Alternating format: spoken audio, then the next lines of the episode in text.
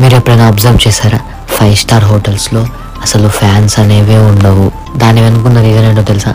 ఏముంది? Five star హోటల్స్లో ఉండే వాళ్ళు ఫ్యాన్స్ ఎందుకు వాడతారు? ఏసీ వాడతారు కానీ అనుకుంటున్నారా? అంటే పాయింటే కానీ దాని వెనుకున్న యాక్చువల్ రీజన్ అది కాదు. మరేంటి అంటారా? మన దగ్గర ఉన్న మున్సిపల్ లా ప్రకారంగా మెట్రోపాలిటన్ సిటీస్లో హోటల్ టోటల్ హైట్ మీద రిస్ట్రిక్షన్స్ ఉంటాయి.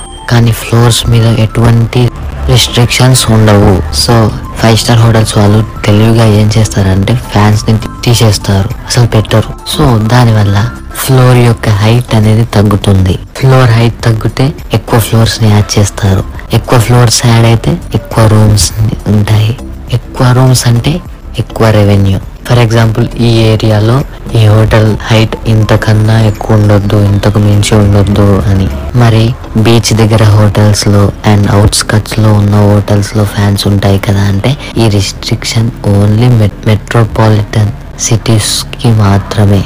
So that's the reason behind metropolitan city అంటే మెట్రో ఉన్న సిటీ కాదు.